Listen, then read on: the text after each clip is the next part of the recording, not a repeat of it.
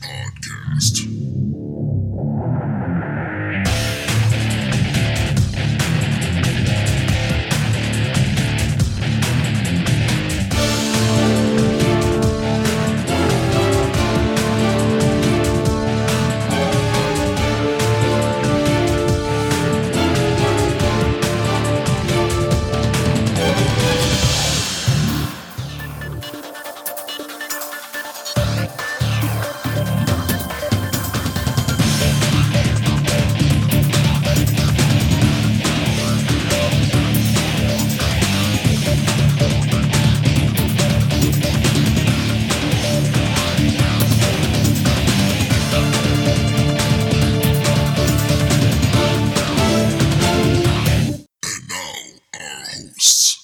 This is Bruce.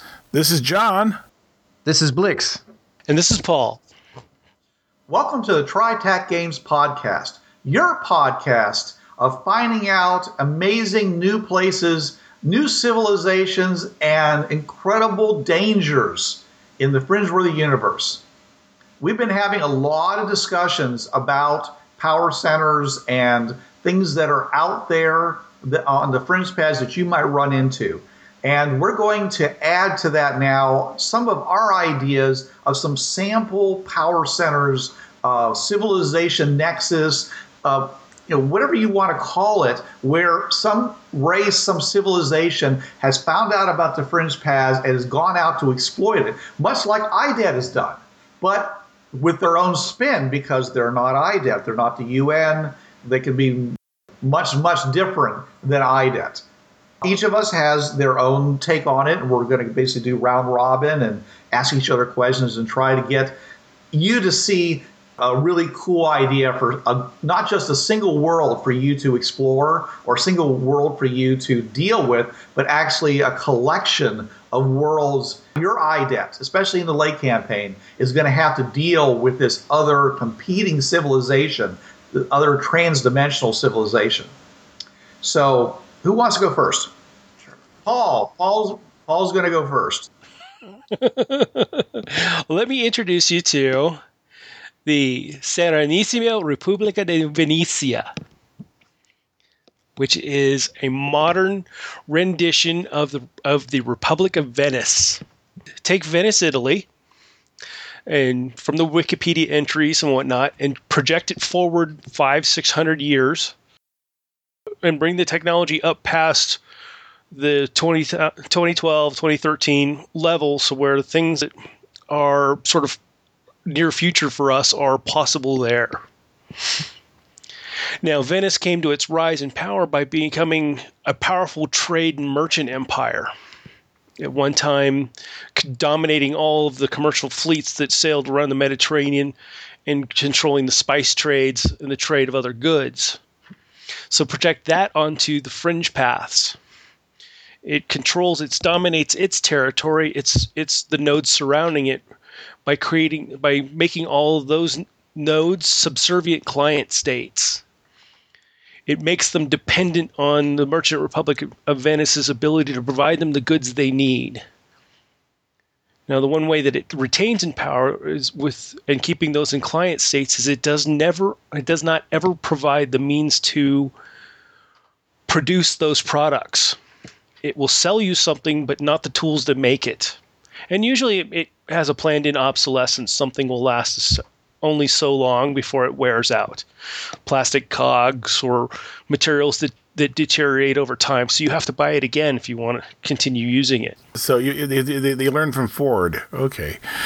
Mm-hmm. they also use their version of the fringeworthy in their case exonauts explorers of the outside who will go in in influ- and they will influence or dis- or dissuade a client state from invention or production. So if there's a Thomas Edison out there, they'll buy him off.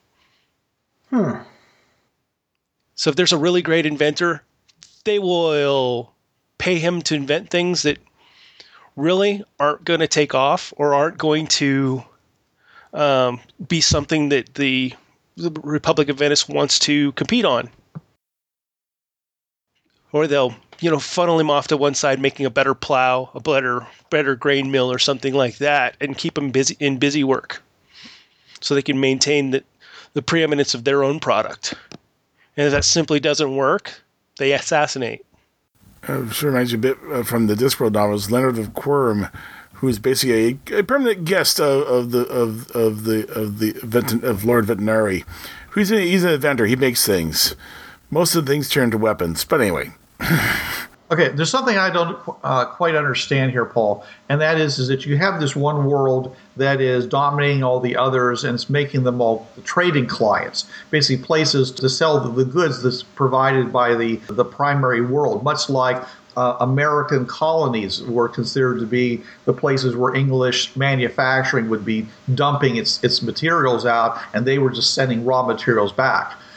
So my question to you is, how is your portal system set up? Because this is a very narrow conduit that you're pushing a world's full of material through, even finished goods, uh, to get to these other worlds that they're now supposedly dominating.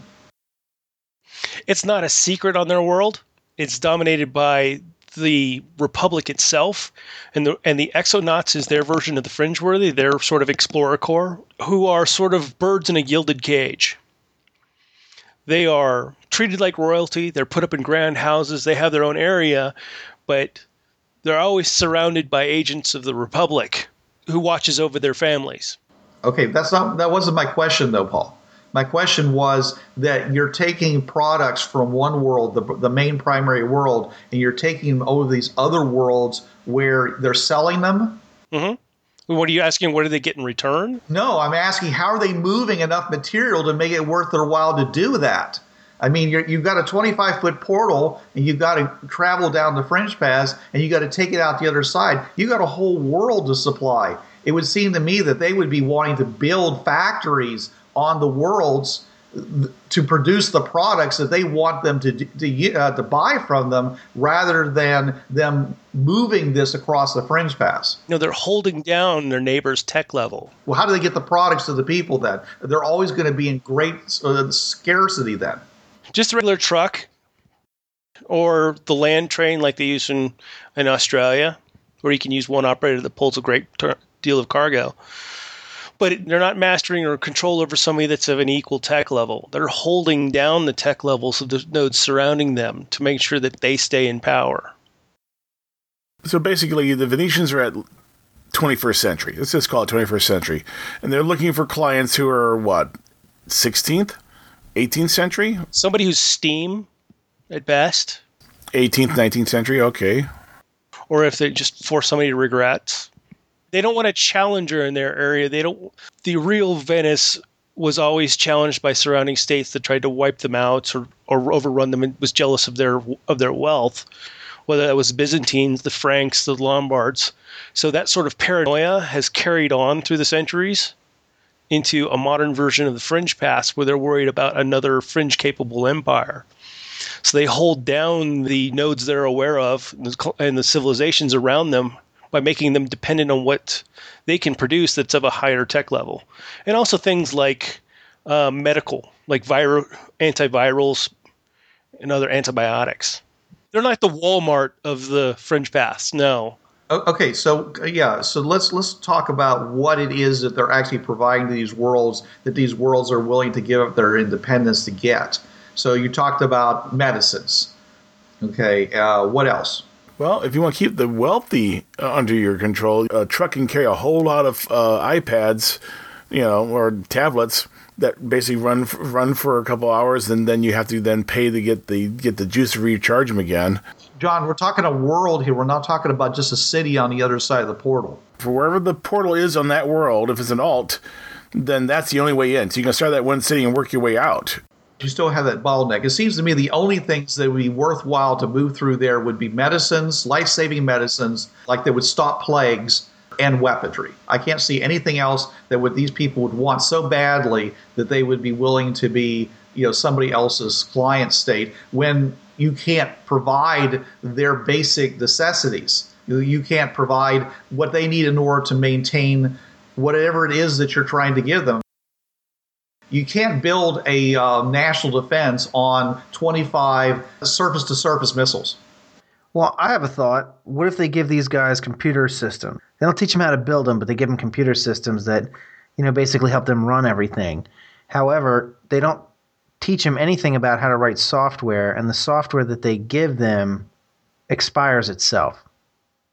So that they have to keep giving them an updated patch, or else all your machines will shut down. If it's 21st century, you can. Uh, the, the, you know, there's no hard drive. There's there's no DVD drive, so to speak, on on the on the computers. Everything's done wirelessly. There's no way for them to write their own software to put it in there unless they had the tools. And you're not going to provide them with the tools. You're just going to provide them with the software, and it's all updated wirelessly.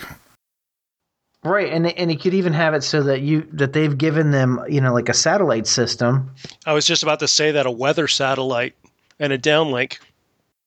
And, and that, yeah, and that's what that's what downlinks all their software to them. So if they don't pay up or they don't play ball, they don't get their software update, and all their software outdates itself and shuts down. Yeah, because the problem with weapons, and this actually came up in Guns of the South by uh, Harry Turtledove.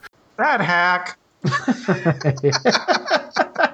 the South realized they could take all these empty casings and make new bullets. They weren't dependent upon the South Africans, spoiler, to, to give them more more bullets. They could make their own bullets. They would be black powder, not not smokeless, even though smokeless was available. Uh, but still, they could make new bullets. You could do that with a modern version of a firearm because there's such a thing as the electric primer. Yeah. It's non mechanical when you pull the trigger, it sends an electric charge that zaps the primer, and the primer then detonates and ignites the powder. So you provide a just like you know how the U.S. Army is, the Marine Corps is. They have to have that special purpose triangular octahedral fitting battery that is not available in the civilian market, and provides some crazy only available there voltage. They can't produce it. They can prov- they can make the bullets. They can make the powder but they can't make that primer. The batteries made out of rare earths that are not available unless you're at least 20, 20th century technology to, to extract from from the ore. So yeah, at that point, yeah, they can't make the battery. They can't get they can't get the voltage and current levels in anything they can make. You know, of course, it won't stop somebody. You can see some guy walking around with these wires sticking out of that hole, hooked up to a big old lead acid battery behind him, trying to get the voltage. And he goes to make them caseless and suddenly there's no casings to put them in. You have to buy the bullets because if you try to make caseless, it'll it'll rot if you if you don't do it right. And the Venetians have figured out how to make caseless that doesn't rot when they get wet when it gets wet. You know that's been that was always the problem with caseless rounds. They, if they got wet, yeah, just throw them away. So the weapons are always in demand because uh, not the weapons, but the bullets are always in demand. Hey, here, here's yeah. a gun. It fires just fine. We use these special square bullets that made out of this material that, that, that goes boom. Okay, so Paul, how many worlds are part of this uh, power center you've created? I had decided it extended four nodes, positive and negative. But how many actual worlds? Because we know that some of them will be locked up, and not all of them will be usable. I was considering it a minor power center so no more than six, possibly as many as 12. So 12 possible worlds. Um, how many of them do you think would be primes? Well, no more than four. well, obviously, yeah. Maybe another one. And what the other ones they've locked down so they can't get out? I would think that would be part of their plan. That if they can't use it or they they're having trouble dominating it, they simply use high, the highest level security key they own and and seal it they don't want another fringe capable empire close enough to their home. They're paranoid in that manner. This sounds a bit Soviet, but do they have political off- political officers in their exo squads? No, they have a republic, which has a, a leader, the Primarch, and he is elected from a council, and then he's elected for life. But it's not a hereditary position. So when he kicks off, they have another vote and choose from the other 10. Those 10 represent a hundred, and those hundred are gained from the from the most influential uh, merchant families. So they do tend to vote to, to benefit themselves. Yeah, but let's keep the exos from going to the world and saying, well, "We're not supposed to tell you this, but here." Again, the exonaut families are sort of a protected class. They live in a, like a, an elaborate neighborhood where they're catered to and taken care of because they bring everything in and out. But at the same time, it's it's technically a gilded cage. They're always under the scrutiny of the Republic. So it's sort of like they're kind of held hostage without being blatantly obvious about it. I still think you would need something on the equivalent of a Soviet political political officer. And for those who aren't familiar with that, the political officer in most in most Soviet uh, military organizations, his job was to make sure that no one went went south, so to speak. He was to make sure everyone was right on on on, on track with this with Soviet policy. Political officer read the daily Pravda paper. He explained Soviet possibility. He tried to put it in the best possible light, but his job was also to just execute on the spot dissenters. Yeah, and that's I'm thinking that you would have to have some exonauts who are well, they have, they have been groomed. Unlike the ones who feel like they you know their fans could die at any moment, these guys the exonauts live in that lap of luxury. These guys live in the in the in that lap's lap. Or that exonaut actually was born into one of the preeminent merchant families. He has a stake in the system. Yes, and there has to be at least one of them in every team just to keep the others in line. Otherwise, there's nothing keep there's nothing stopping these guys from going walkabout. It would be like having a, a Rockefeller, a Kennedy, a Trump on your team. And if you don't have enough, you may have to make one of them one of one of these uh, special families. As you say, you give a promotion. Your family now is one of the families. You get a seat in the in the Grand Council. Just make sure they stay in line you're one of the 100. Yeah, the 100 or 101, whatever. Uh, it's to make sure they stay in line. Or, or, if you can't do that, at least you make sure they marry into one of the families, the 100, so they they're not, they're now part of that. You know, basically, you need something to keep these guys in line, to keep them from from basically having a conscience and working against the, the, the republic. So I envisioned this as versus the typical fringe empire that's militant and tries to seize control of the fringe path by force of arms. This one just uses commerce and manipulation. It operates without raising an army. You're coming down the fringe path with an army, they meet you with a representative who simply tries to buy your general. Oh, that's, oh, wow, you represent the Coptics, really? How many men do you have? A hundred. Do you really like the Coptics? Do you really want to be part of the Pharaoh? Because I will give you this house right here and a similar one for every one of your men come on over. We have cookies. So versus fighting because they're also in, in Venice's history of very costly wars, they were parts of the they operated in parts of the Crusades. How costly it is! It's better to be the man selling the guns than the man carrying them. I can see that. Right? I mean, yeah, it's very Machiavellian. You you get them on your side by making sure that they have you give them things they can't get otherwise. Yeah, you offer them a, a deal they can't refuse, you know? You know, you make them one of the family. You make them a made man. You know what I'm saying? Yeah. The other way they do is they hold down the tech level of their neighbors to assassinate the Teslas, the Edisons, the Marie Curies, the Einsteins. Come on over or never get heard from again surreptitiously gone. And I've been debating whether they they seek out fringeworthy and just simply kidnap ones that they could they can retrain in, into their own exonauts. Oh, so they're they're hanging around nurseries and stuff like that. I was thinking, I was considering they might do that. They may go on other client worlds, and if they're children under the age of ten or something like that, they might just simply kip, kidnap them to to bolster their own exonaut corps. So they run into, let's say, Earth Prime teams What's going to be the uh, modus operandi then? How do you think it's going to work out? The appearance of traders, they're going to just basically continue to come on in, but they won't actually deliver them to back to the Republic of Venice. They're going to try and keep the location camouflaged. They'll bring them to a client world. Okay, because they're going to know that without too much effort, that the Earth primers are way above steam level in technology. They're going to give promises they never have any intention of delivering on. How many of these extranauts are ex pirates, fringe pirates? I would think none. They're none, but. It's not the pirate philosophy, John. Yeah, you're right. the pirate philosophy is uh, there's always another world next node over. Yeah. Rape and pillage, grab fast, ride hard, and, and enjoy yourself while the ride lasts. And if they got bigger guns, trade. Yeah, definitely. The Exonauts would probably try to do trade, but they're going to trade what would be their typical trade goods and things that would expire. Oh, this is a nice pistol you gave me. It uses caseless rounds. Wow.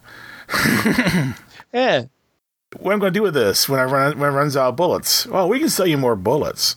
Now just take this back home. We'll take it to the lab. We'll figure out what you did. We'll make our own bullets. They will try to get themselves invited back to Earth Prime and do it, it as a means of reconnaissance. Considering my team too, you met my team too. They probably would invite them back too, wouldn't they? And they are definitely going to want to know who are, if not client states, who's the allies and traders of Earth Prime. They're going to be aggressively mapping out who's this challenger. What is this challenger now? What is this challenger capable of doing? Actually, I think the most important thing they want to find out is what's your highest level key. Oh, if you have a high enough level key, they may just, you know, here have, have try this drink. If you have a lower key and they get your location, they can always try to lock down your portal, lock down all the prime portals. By this time, we're probably talking uh, standing guard on the prime portal. It just takes a really big bomb inside of a vehicle, John. Yeah, that's true. You can cleanse one of those 600 foot platforms without that much trouble. Uh, a fuel air explosive would probably do a job. Yeah. Uh, Peter? Sure. I imagine a very powerful military organization. This would form after the collapse of the Commonwealth. So imagine you've, you've got a, a very active Commonwealth group, and then all of a sudden the whole system collapses, and these guys are like, uh oh. And the collapse causes them to start having mad paranoia because they're, they're worried about who now is controlling the French pass, who has access, who can do what. So, you know, I, see these guys forming something similar to like the Star Wars Empire. So, as you know, the Empire, but they're not doing it for conquest. They're doing it mostly for protection and such. But they travel around a lot and do do exploration, much like uh, IDET does. But they viciously protect the nodes on either side of them. So, you know, they would become a quick no go type of zone. They don't even really want anyone else wandering into their territory. So, so long as they go to another world and that other world isn't traveling the fringe paths, on they haven't discovered the fringe paths and have a, have a travel program themselves, they're fine with them. You know, they'll trade with them and stuff. But the second they start to try and venture out on their own, you know, these guys would shut them down because they, they don't want anyone anywhere near them exploring and looking around and such.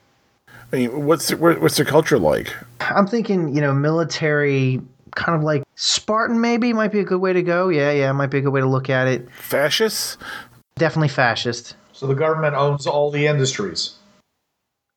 Yeah, the government is in control of everything. Yeah. So we're we talking Ita- Italian fascists or r- German fascists? or Spanish fascists? They actually lasted the longest. Nobody knows the difference besides you, John. So they allow commerce and they they allow trade with corporations, you know, corporations to, to do their trade and stuff. But the government basically has full control. At any point, they can, you know, exercise their muscle, uh, and there's there's no protection to the people or to the corporations as to what the government says. It's kind of how you know some Republicans see America. Not not all Republicans. This is not a bash on them. I'm saying some of your some of the people who are super right wing. Not taking the bait. No, no, I'm not trying. I'm not trying to bait anyone. I'm saying the crazy ones. Not you, Paul. You're perfect. That was sweet. Who's who's actually libertarian, but No, no, I'm, I'm kidding. I'm kidding. In in all seriousness, these guys would be somebody that IDET probably become enemies with in, in one way, in that they wouldn't be able to go in that region, but at the same time, they would just probably be like, all right, well, for right now, we're just not going to go past there. We're just not going to go into their er- their territory. We'll explore all the stuff we've found up until that point, and maybe go in the other direction. And then, if it becomes imperative that we go through that area, then we have to decide whether we want to fight that battle or not, or if maybe we can talk them out of their paranoia. You have to set up some kind of a free travel deal with them where like you don't go to any of their worlds and you stay right in the middle of the pathway all the way down to their node and you do checkpoints all along the way and get your your visa stamped every set you know and, and there's there's little time clocks little mechanical time clocks you to plug into to make sure you didn't have any time to run off and do something else in the meantime Bruce, that would be a best case scenario, and that would be something like if you had something to offer them that they needed, they might cut that deal with you. they might prefer it over getting into open war with you Or, or it could be one of these things where they, they charge you basically a toll. So they'll let you go through, but you have to pay them. And generally, it's pay them in like technology that you find, or so, like in other words, you you go out to some world, and when you come back, you know you have to let them search through your goods, and uh, if you have some good stuff, you might have to turn some of it over to them. How do they feel about war and battle? Is it a necessity? Is it an instrument a tool of political power? Or is it glory everlasting? No, they're, they're not into the whole glory thing. So So they don't have some sort of Viking or samurai approach to war where it's it's the it's the achievement or the ultimate perfection of your warrior art. They see it as a necessity thing. Like they are terrified of outsiders. So it's an instrument or a tool of political power. Right, yes. And protection of a perceived threat. which is everything outside of themselves right Mm-hmm. Of course. okay So if they think that one of you is a Meller, that'd be it. Oh, yeah, you're done. You're all done. Yep. And if they can't tell, that's all of you gone. Yeah, hmm you're all done. So what happens if one of their client worlds decides to revolt? They would crush it like insects if they could. So they're they're keeping their client worlds also at a technological disadvantage. Yeah, I would imagine. Okay. So, so how many French do they, do they have? Basically, boil down to what level the game master wants to put put them at. You know, does does he want them to be as experienced or more experienced than the fringe worthy? If I were doing this, I would have them run into these guys late campaign, and I would have them not have nearly as many fringe worthy, but you wouldn't know that right away. So that at some point the team could figure this out, or IDET or the team or whoever could figure this out, and you know basically just muscle their way through and eventually convince these guys, look, we have more muscle than you, we don't want to attack you, and convince them through their same threatening tactics that you know just let us go through and leave us alone, um, and we'll all be okay. Um, but then again, you know, you might have a group that gets all altruistic and you know wants to do the whole IDET likes to help people and sees these people, you know, being being held down and and they want to, you know, they want to help them. And if you want to do something like that, if you, if you want your game to go that direction, then one of the things you could do is you could say that these guys being cut off from the Commonwealth, they weren't quite prepared for it, so their technology took a big dive because they, you know, like we were saying before, they they had machines, but they didn't have the machines that made the machines. So as things started to break down, they didn't know how to fix them. It's like, well, we we never really knew how to fix any of this stuff. We had guys that did that for us. You know, we, we had, you know, the Tremelin engineers came in and fixed it for us whenever it broke because, you know, they were cool like that. And then when the system broke down, they, they didn't know how to do any of that stuff. You know, say, for example, most of our modern society, if we were reduced to, you know, 25% of our society, there's a lot of things that wouldn't work anymore because you'd lose a lot of people with specialties that just don't exist anymore. And, you know, I don't know how to build a TV.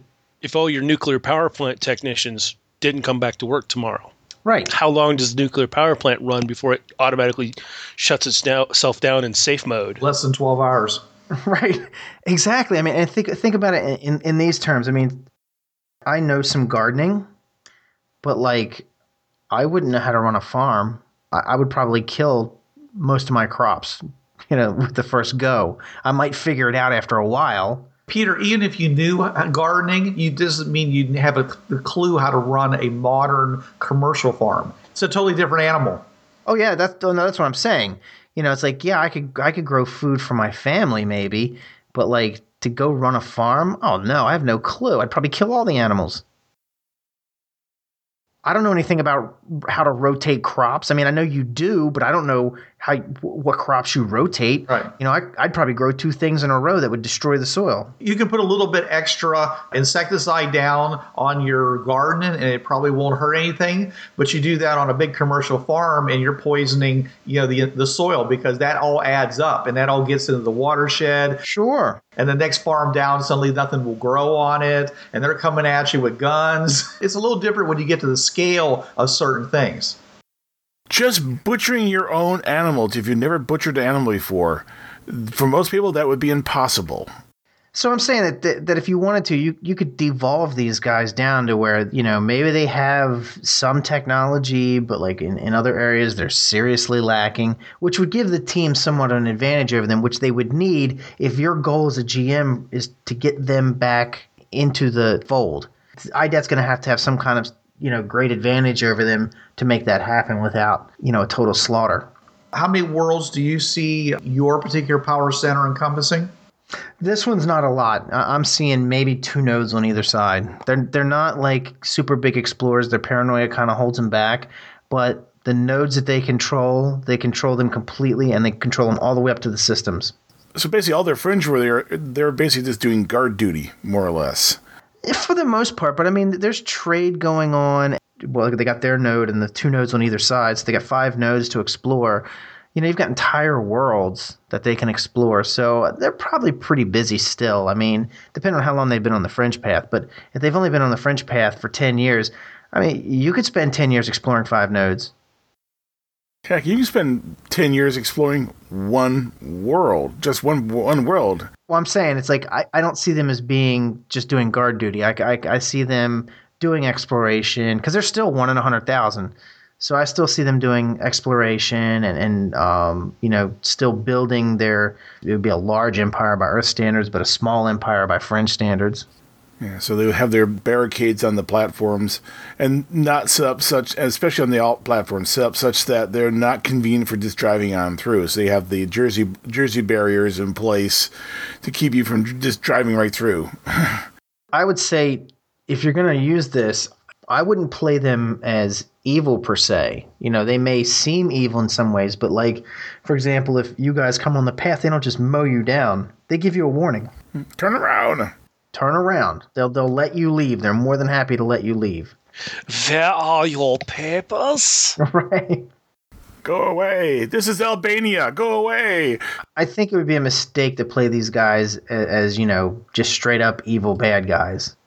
Is there anything special about them that you think would really make them an awesome uh, group to interact with? Like I said, they were part of the Commonwealth, so I'm going to say that they still do know some stuff and they still do have some things left over from that time. So they may have access to some gadgets that are like in their big museum, or maybe they have some knowledge. You know, maybe this is where the team finds out about the French train or something like that. They have the equivalent of H.G. Wells, the time travel, you know, the, the time machines, talking books, i.e., memory crystals. Yeah, okay. Memory crystals that date back to before the war. They may have books like log books of other worlds. They just don't go to them because it's it's outside of their their range, and they're just like, well, if you go, you know, ten nodes down this way, there was a world that did this. You know, so they may just be a good source of, you know, their library may be like the Library of Alexandria. Maybe that's what's cool about them. Trouble is getting there because they're that paranoid, getting to their world would be is basically like getting into the to the to Forbidden City during the height of the Jap- Chinese Empire. Yeah, and this is maybe this is something that the the game master, you know, he toys around with this idea for a while, and then when he wants to bring the team in, maybe one of their people comes and finds them, and they're like, "Well, what are you doing all the way out here?" And maybe they've been hit with some really nasty, massive plague, and they're like, "We're desperate. We need help." I say, would they be a, maybe a sanctuary for a fringe technician, Could be. like a Schmert or a Guadra or somebody else, or have some cryogenically frozen and they don't know what to do with them? Could be that. Yeah, sure. Yeah, we're sitting on a big pile of keys, and oh no no no no no, we don't want to give them away. That's too dangerous. Or a key factory? Right. oh dear, if they had a key factory, no, you just show up, you just show up and say, "Hey, hi there, here's everything you need. Bye. Yeah, we're going to be become the new Tamelon for you." Oh, you know, you can make a key factory, but it only produces like gray keys. Hmm. because you don't have the technology to reprogram it to make higher level keys. Or it's like Kryptonian technology, you got to put in the right key, then it replicates it. But only if you put in the correct code sequence. But I like the Ileberry idea, the, the, the, the source of knowledge, especially if it's fragmentary. Like you have part of a crystal, you have part of the information, Right. and you have to sort of seek out the next piece of it. right. Maybe something like, I said, National Treasures, where you have to link the clues together to find it. Mm-hmm. One of the clues is the memory. Unfortunately, the memory is, is basically uh, of like two or three days in the guy's life before you finally find the bit of information that would help you with it. So you may have to sit there with the memory memory crystal. That actually we call for role playing at that point. You say, okay, for this find this out, we're gonna have everyone sit down, and Joe's gonna play with the memory crystal. But now we're gonna give you here's your new characters, and it'll be a role playing session where you're playing the memory out. Oh, I say, yeah, you could have it. It's a psychic imprint. So only the only a psychic on your team can access that memory. Ooh. And if you don't have one, you're going to have to find one. which is another adventure in and of itself. If she's still around, waylay. but then again, you have to go all the way back and come all the way back here. You know. I'm telling you, I'm empathic. I'm not psychic. Stop putting that onto my head.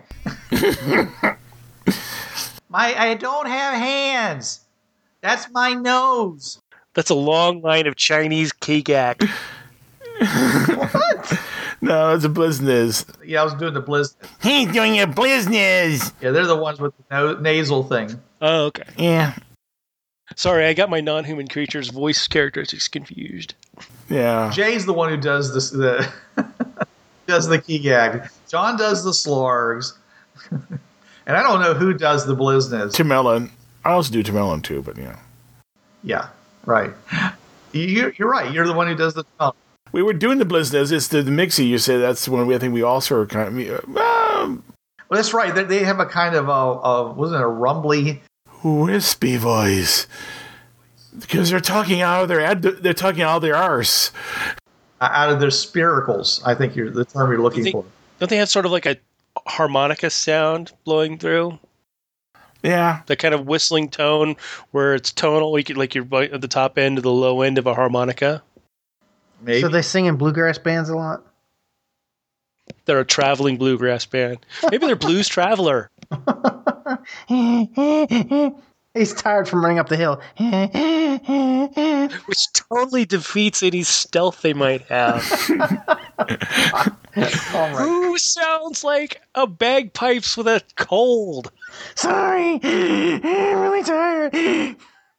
Now, see, if I was them, I'd just go and like throw some some webbing on some nearby trees, bungee myself up in the air, parachute up that hill. I would I wouldn't be walking up the hill. Make some cable and put some uh, put some grappling hooks on, and there you go. He's up the hill. You're like, yeah. okay, guys, come up and get me. So Bruce, Oh, you want me to go next? Okay, Yeah, saving the best for last. we're gonna let John do cleanup. That's fine. All right. Okay, so as far as my power center is concerned, I've been playing with a concept for quite some time in my Fringeworthy campaign.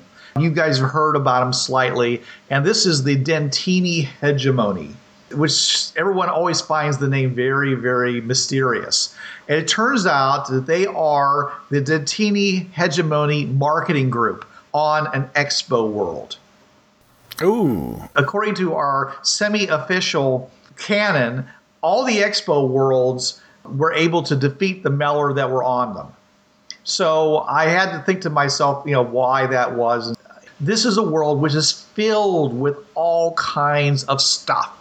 We're talking everything from technology to bio and all, all kinds of different levels. Because once you join the Commonwealth, you're not necessarily at the, the godlike level. We've talked about this that maybe there's some people at a much lower level, they're working their way up. So these expo worlds are where they go to find out what's the next step that they want to take to advance their civilization, to advance their tech, to advance what, whatever it is that they want to advance.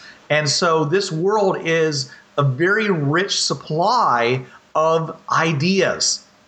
And what the Dentini hegemony group does is they're all about getting that idea out there with their name on it.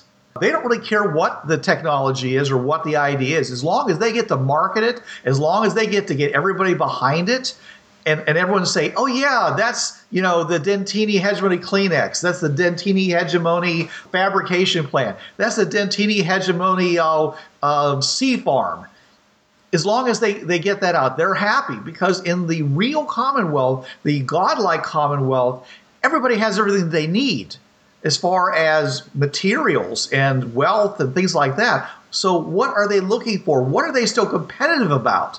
And to me, what it is, is they're competitive about fame and fortune or fame, about recognition, about being the people that's known to be, well, the next to Mellern the guys who are almost as good as the DeMellor. That's how I would see these guys as being. They want to be known as, you know, they don't, don't yeah, the DeMellor did all kinds of stuff, but yeah, we're the ones we're behind getting all the, the, the coordination of getting that dam built on your world. So that's what they do. These were people who had been in, in, uh, in cryostasis until they were found by the Fringeworthy. The reason they were in stasis was because they really need a good market and, and worlds that have collapsed and are, are rebuilding themselves up from like sticks and rocks they don't need a marketing group there. They need people who are tech uh, at least basic technological. I would say at least 16th on up in technology century that is. So they're waiting for someone to find them. And when they and because they figure anybody who finds them at least is probably going to know some have some idea about technology and have a civilization that's rich enough that or could take advantage of their what the what they have to offer which is the ability to get what you want with our help so what happens is they, they come in and the first thing they say to you is okay tell us all about you. Tell us what it is that you do and what you care about and everything. And then they'll start offering them stuff. Well how about this? How about that? How about this? Would you like this? Wouldn't your wouldn't your world be better if it had this or that? And these are all things that they're going to start saying we'll bring that to your world. We'll make sure you learn how to use it and build it yourself as long as we get credit for bringing it to your world, as long as our name is on the lips of everyone who uses that product or uses that service, we're happy. And so they're spreading out like a web, uh, you know, to surrounding worlds, not trying to dominate the worlds in the sense of, you know, we're the overlords, but more like they're controlling them because they're giving them things and they know that there's something better. Whatever they get is what we can use now, but there's something better they promised us if we get to this, then we'll be able to do that. And so that's how they're controlling them by keeping the, the carrot always ahead of them. But they're trying to control them to make them more and more advertising vehicle for them whenever they go out to explore other worlds. They always carry mail order catalogs with them or you know laptops or, or, the similar memory crystals you know. It's like here here's a memory crystal. Bing. Okay now you could experience what it's like to do a zero g jump from space. Sounds a bit like the celestial department store from lost in space. They had everything you want you just got to be able, be able to afford to pay for it. Right. And see, they're not that interested in payment. They want you to adopt it. Now, the people that they're going to run into trouble with are going to be the people like the Victorians who don't want their civilization changed. They like things the way they are. So they're going to say, no, no, no, we don't want all this stuff, all this crud that you want to give to us. We are going to be very careful about that. And they're going to be like, okay all right, then tell us more about your civilization. Tell us more about what it is that you want to be. We're willing to work with you. So they're kind of like uh, the devil's advocate. You know, they're they're the slickest salesman you'll ever meet. The first one is always free with these guys. Uh, here's a question: Are the, the teeny one race? Are they actually because the expo worlds are were multicultural and multi-species? They're multi-species. Yeah, so you, you get that whole thing where we can send all you know all kinds of different people. If you're a different race than I, we are, we probably have someone similar to you. You have a whole world to draw from. They were all in stasis, and they only thaw people out as they have a reason to, as they have somebody they, they need to go and, and do something for them. Now, I'm, I'm being really loose about how many fringe worthy there are. If necessary, then we could, you know, then they could set up some kind of a long, you know, a, a, a thing where they have to start figuring out how to produce fringe-worthy kids and things like that. They would be the ones that would be saying, "Hey, you know, you're fringe-worthy. We'll make you immortal if you'll like, you know, carry a dozen fetuses to term, and then we'll grow them ourselves and up to adults and train them and stuff like that, and and, and you can then be immortal. How about that? Is that a good deal? And understand, this works for either male or female. Yes. Males or female can carry fetuses. Yes, they can. It's been proven by the fact that a woman uh, gave birth to a fetus that was attached to her liver, not not to her reproductive system. Especially with a higher, a super high tech culture, you know, with a certain amount of, of uh, support for endocrine and things like that, anybody could be able to carry a baby to term, and so anybody could be a parent or uh, a mother, so to speak, regardless of your genitalia. If you're French, you don't actually have to carry to term. You just have to carry it through the portal and back. Exactly. That's and that's true too. Just walk them through, bring them back, reimplant them in somebody local. Wash, rinse, and repeat. Yeah. Yeah. yeah, yeah, absolutely. And they would be all for that. They would be like, you know, to them, the, it's all about the deal. You know, they their moral thing is they they still follow the Commonwealth idea that you know you don't want to give somebody something that's going to cause them to destroy their world. You don't want to create a, a something that will pr- promote slavery or promote a breakdown of government. We want to promote the one world government. But the best way of doing that is to make sure that everybody's fat and happy. And the best way of doing that is you taking the products we have to offer, making them on your own world with, of course, proper ecological safeguards. And if somebody over there needs some materials that's on your world, uh, we'll be glad to get you guys going together because then you're all working together to produce products on both worlds that'll have our name on it. Yeah, and they have something extra special. We were talking about memory crystals. These guys probably have learning crystals. Plunk on your head, you now have that skill. Mm, I don't know about that, but they definitely have every possibility that you'd have for the biotech. That's true too. Yeah. They, they basically they said, "What do you want?" They, they said, "Do you have something to offer us?" And they said, "Yeah, we got the cure for the Meller.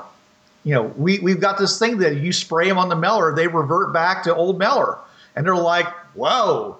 That's great, man. Because you know when we went to sleep, er, we, we, we basically either killed off or captured and, and restrained all the Mellors on this world, but the war was just going on big time, and you know there was really you know everything was falling apart. So we didn't you know we didn't know there was a cure. That's great. We'd love to take that cure and market it to a million million worlds. So what do you want in exchange? And they thought long and hard about it. They basically decided they wanted an animal that could reproduce, uh, preferably asexually. It would produce as a natural process dock boxes. Because there was always a big issue about even the fringe-worthy were having trouble getting access to dock boxes because there's a lot of people who need dock boxes on the earth and all the client worlds and uh, all the other members of the Commonwealth that uh, the, Earth prime Commonwealth and there's just not enough dock boxes to go around. So now all of a sudden we've got you know one one creating two, two creating four, eight, 16, so on and so forth. All of them producing dock boxes at the same time. You know they they figure that within probably. Uh, certainly within the next century, dock boxes will be in every home in the alien core, at least, if not more. I can see the Meller spray. Turns out there's some poor poor Slarg has been milked his saliva has been milked for the uh, antidote. Well, that was part of my campaign where I basically ended the middle campaign by giving them the Meller cure because I wanted to then go into the late campaign. And we already said that in the late campaign, the Meller, if they still do exist, are not going to be as troublesome as they were before because there'll be enough fringe-worthy and enough technology and enough firepower that if they're dealing with the Meller, they're going to be dealing them more on a Machiavellian level where they're inside the governments and they're trying to make them go against the fringeworthy rather than just being a kind of a combat monster that they run into. So that's one reason I said I, I, was nerfing the Meller in a sense by doing that, but I was also basically saying, look, here's a cure. So therefore, when you go to these worlds, you don't have to constantly be worrying about the Meller coming up and eating you in your sleep. You know, I mean, you could spray everybody you come into, and it probably won't hurt them unless they're allergic to it. You know, but it would turn a Meller back to an old Meller. That had its own issues because now you have somebody running around who can who can basically uh, take all your memories and be you better than you can be you. The Grand Vizier was a Meller. Ah, yeah. And what a great Grand Vizier he was. The great. It's a shame he's yeah. gone now. You killed our god. death to the death to the Earth primers. So, so wait a minute, Bruce. Has anyone done a Star Wars reference to them? Dentini! No, I, I, first thing I say when I heard the name, I said, "Okay, they must be dentists." Yeah, I have a lot of funny names in my campaign. The the most high tech group of people until they ran into the Dentini hegemony are the world that was called the Zamboni Uplift world. Was it an ice world? No, it wasn't. It just happened to be the name of this science, this very gifted scientist who figured out a way of solving their population problem by taking all the water on the planet, uh, the oceans, I should say, all the salt water on the ocean, and lifting it up five miles off the surface. So they had all that area underneath to expand to. So they drive around large vehicles with you know planers underneath them, or It's just the name, John. I say they saved the world through ice hockey. in my campaign, they, they, they take these people with a great grain of salt because these were also the same people that were behind releasing a zombie plague on one world. They were funding, working with this one group of scientists to create a but a rescue bios solution where soldiers that got hurt would turn into the zombie type form and shamble their way back to some places they could be rescued they never were able to complete the project. They only got like halfway done where they kind of like turned into zombies but didn't actually work out. And so people on the world a thousand years later break into the laboratory, release what they call a plague, and of course it turns the whole world into zombies, you know, just like in, in, in your standard zombie apocalypse. And I use it on that one of the world it is the zombie world. The, the dead world. It's on the, the, the fringe maps.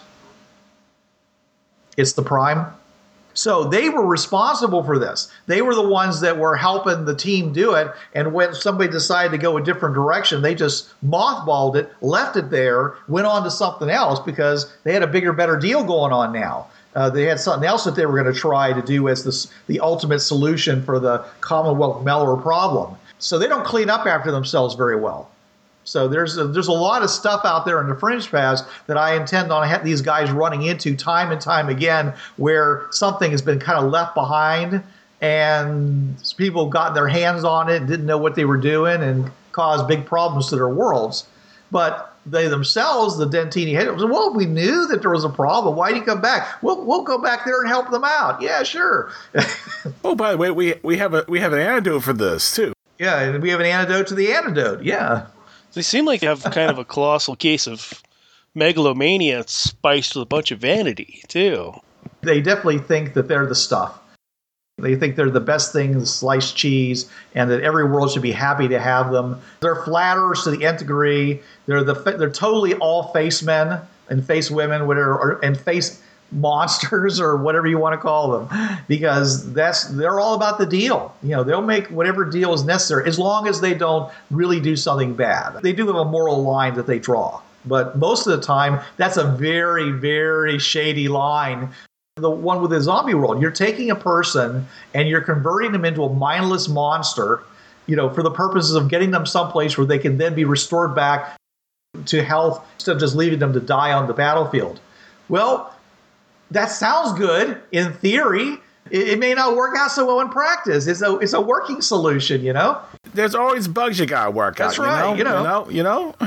And they're like that. That's what they're like. It says, well, you know, you can't make egg omelets without breaking eggs. But don't worry, you know, we have this great garbage disposal, and we'll take care of it. I'm trying to remember if Expo Worlds actually had manufacturing on them, or were they just showcases? Well, they have a certain amount of manufacturing, but mostly they're showcases. The technology they have available, it's not that hard to make anything. They can't make it in huge supplies. what they do is that they they give you the prototype. They give you the basic thing that you need, and it's your job then to go and disseminate and and build multiples and see. It's like the opposite of what Paul's doing which is which is why I was raising the question is that they go to a world and they're like, we want to give it to you. We just want to give it away. You just as long as you keep our logo on it, that's fine with us. Sounds like they actually have the, the, the terminal equivalent of a 3D printer, but it's you know it's it can only do one thing at a time, and it still takes time to make something. They can't fulfill everybody's needs immediately, but they would go through and primarily what they would do is they would look at uh, at all your industries or whatever, and they would say, what is what's the what's the bottleneck? Okay, we're going to fix that, and then the next bottleneck appears. Okay, now we're going to fix that and then the next thing happens and we're going to go and take care of that. So you're always going to need them because they're always there to help you with your problems okay? Because there's always another bottleneck. There's always going to be another challenge that follows it. And all the time this is going on they're getting all the glory. They're, they're the great saviors. Were they a big expo world or a small expo world? john i, I, I don't see a difference. The small E expo is the one that dealt with cultures that met two of the three uh, criteria for joining the Commonwealth. They need to go to the small E Expo world to get the stuff that helps them get make it to that next step. Get to you know step three, and now they can go to the big E Expo world and get all the goody goody goody stuff. You'll have to show it to me, John, because I've never heard of it.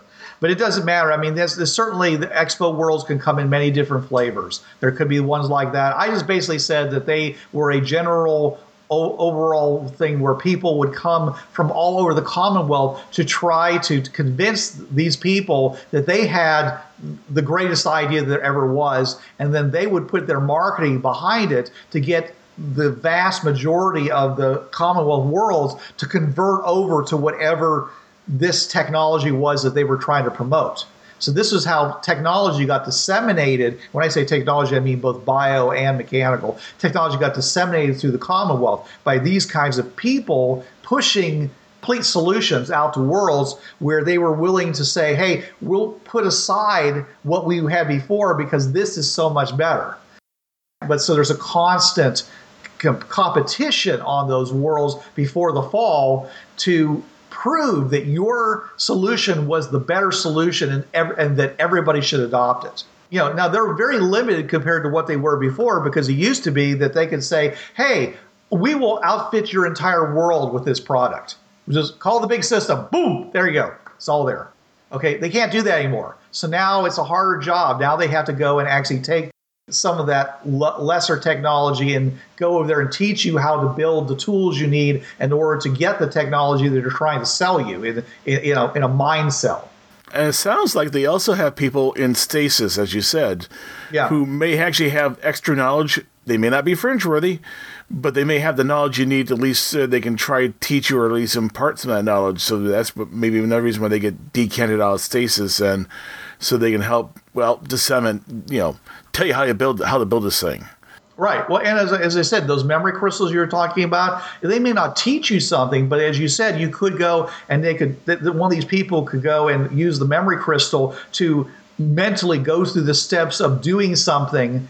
And so the next person who puts it up their head or in their hand and they, they, they trigger it, then they get to see, oh, this is so they, how you do it. And they get taught and they could, s- they could take these crystals, these memory crystals, and they could be taking them around different worlds and using it as a training method. If they don't expunge themselves as they get played, then you could do it again and again and again. Most Termelon crystals just says the, the last thought. I don't recall whether or not they, they repeat playback. But then again, you know, this is the expo world. They have the memory the memory crystal player. You know, everyone sits down in the room, sits there, looks at the player. They put the crystal in, and you all get that memory. And it doesn't go away because you're just playing it. You're not actually it to someone's head. Right. But also, this is a great place for you as a GM to go and introduce all those weird things that Paul says. What what do they really have out there? Here's where you can justify them being there. This is where you can let your imagination run riot. Th- This is essentially what should have been the epitome of the Commonwealth, of the of the height of the Commonwealth. Now, the world may not be in great shape now because time has passed or whatever, but still, there should be like a zillion great ideas just sitting around, literally sitting around, waving at you. Yep, and also ten thousand versions of a Cuisinart. But you know, that's how it is. because they're competing. Yeah, there there are guys that are saying my Cuisinart's better than your Cuisinart. Really? How? Show me why yours is better than ours. Okay, we're gonna have a head to head. yeah, see this iron block? There it is. Grind, grind, grind. It will grind it. They'll still take those iron filings and turn them into uh, tapioca pudding. The Tamerlan equivalent of the Smithsonian Museum. Yeah, I'm actually thinking more along the lines of Iron Chef, where the you guys coming in grabbing all kinds of crazy stuff, put it together, and say this is great stuff. Oh no, Junkyard Wars. They- Except they're using really high tech to do it. We're going to take this fusion power source. We're going to take this robot arms. and We're going to use this. I don't know what that is. It's gelatinous and it thinks. We'll use it for a computer. And this dead Demixie, he doesn't need legs. We'll use the legs. So we've got a fusion powered, gelatinous brained something. Get back to me later on what it does. I, I think, Paul, you're getting to get the idea of why I think this is such an awesome idea. And for those of you not familiar, Junkyard, you go Google Junkyard Wars because it's it's enough in the past. There's people right now listening who've never heard of it before. So go Google Junkyard Wars. Probably find episodes on YouTube. And the British one is better. Yes, the British one is definitely better. Yes, she's cuter too. I don't care about that. I mean, they they're crazier. They do stuff that's really really crazy in that one. All right, well, that's basically my idea. The uh, Dentini Hegemony Expo World and its web of influence through uh, giving you whatever it is you really really want. This is Bruce Sheffer saying there are a million million worlds out there, so go explore them. This is John Ryer saying keep your powder dry and keep those cards and letters coming in. This is Blix. Don't hate the game, hate the players. And this is Paul. When you remove the pin, Mr. Grenade is no longer your friend. And this is Trav. There's a reason why it's called gaming. It's for having fun. Yo, brothers, this was the Tri Tac Games Podcast. You know the drill. It's protected under the Creative Commons License 3.0. No commercial reproduction, no derivatives, and sucker, you best attribute this to the folks at Tri Tac Games. And if you don't, we'll be after your sorry butts, cause we're some bad mothers.